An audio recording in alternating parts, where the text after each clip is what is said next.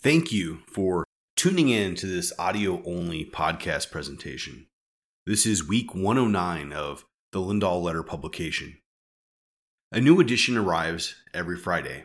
This week, the topic under consideration for the Lindahl Letter is robots in the house. Right before sitting down to work on this podcast, I recorded the audio for week 108. My voice has almost recovered all the way from catching that pandemic thing in December. It's interesting that sustaining vocal quality would be one of the last things to stabilize from that distinctly unwanted experience.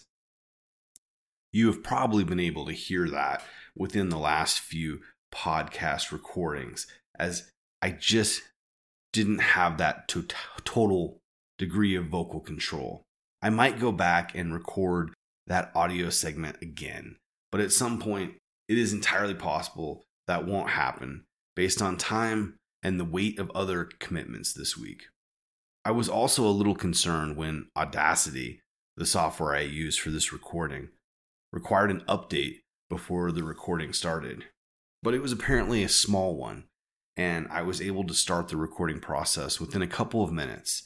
It was very possible that this missive would go out without an audio edition. You, however, know that is not the case. It turned out that I was able to sit down and record the audio version of this Substack post. Right now, I'm working without my backlog due to some unavoidable things that disrupted my writing routine a bit.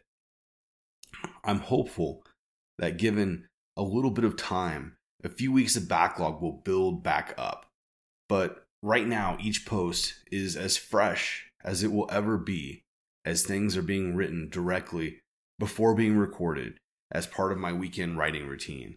Typically, it is better to have the posts created within the 5-week planning and review cycle. At this point, that is not possible.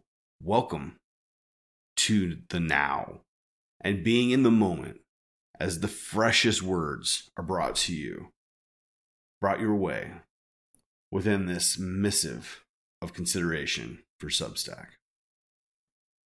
For the most part, households adopted some machines pretty quickly and in a sustained way.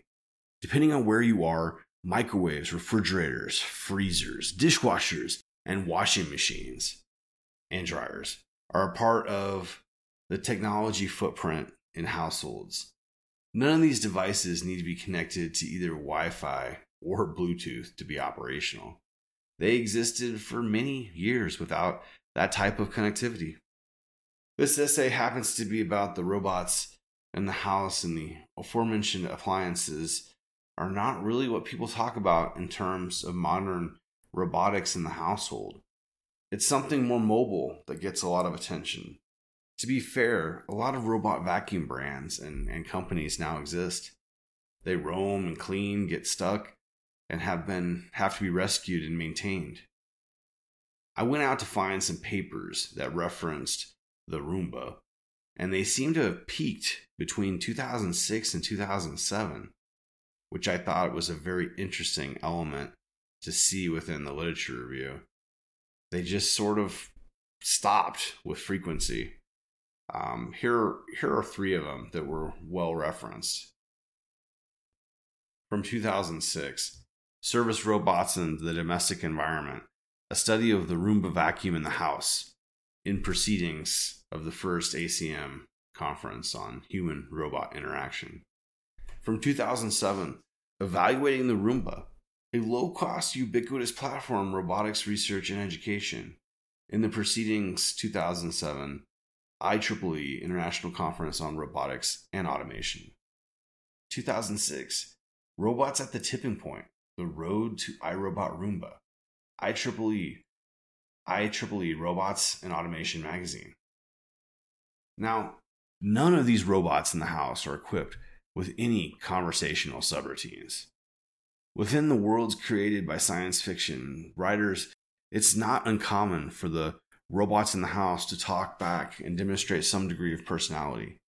We currently have no legitimate AGI that would facilitate that type of exchange. It's probably up next at some point.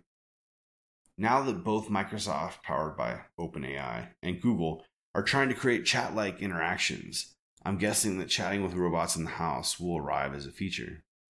Right now, in Google Scholar searches, you can find almost 5,000 results for ChatGPT already, and it just arrives. What's next for the Lindahl Letter? Week 110, Understanding Knowledge Graphs. Week 111, Natural Language Processing. Week 112, Autonomous Vehicles. Week 113, Structuring an Introduction to AI Ethics. Week 114, How Does Confidential Computing Work? If you enjoyed this content, then please take a moment and share it with a friend. If you are new to the Lindahl Letter, then please consider subscribing. New editions arrive every Friday. Thank you, and enjoy the year ahead.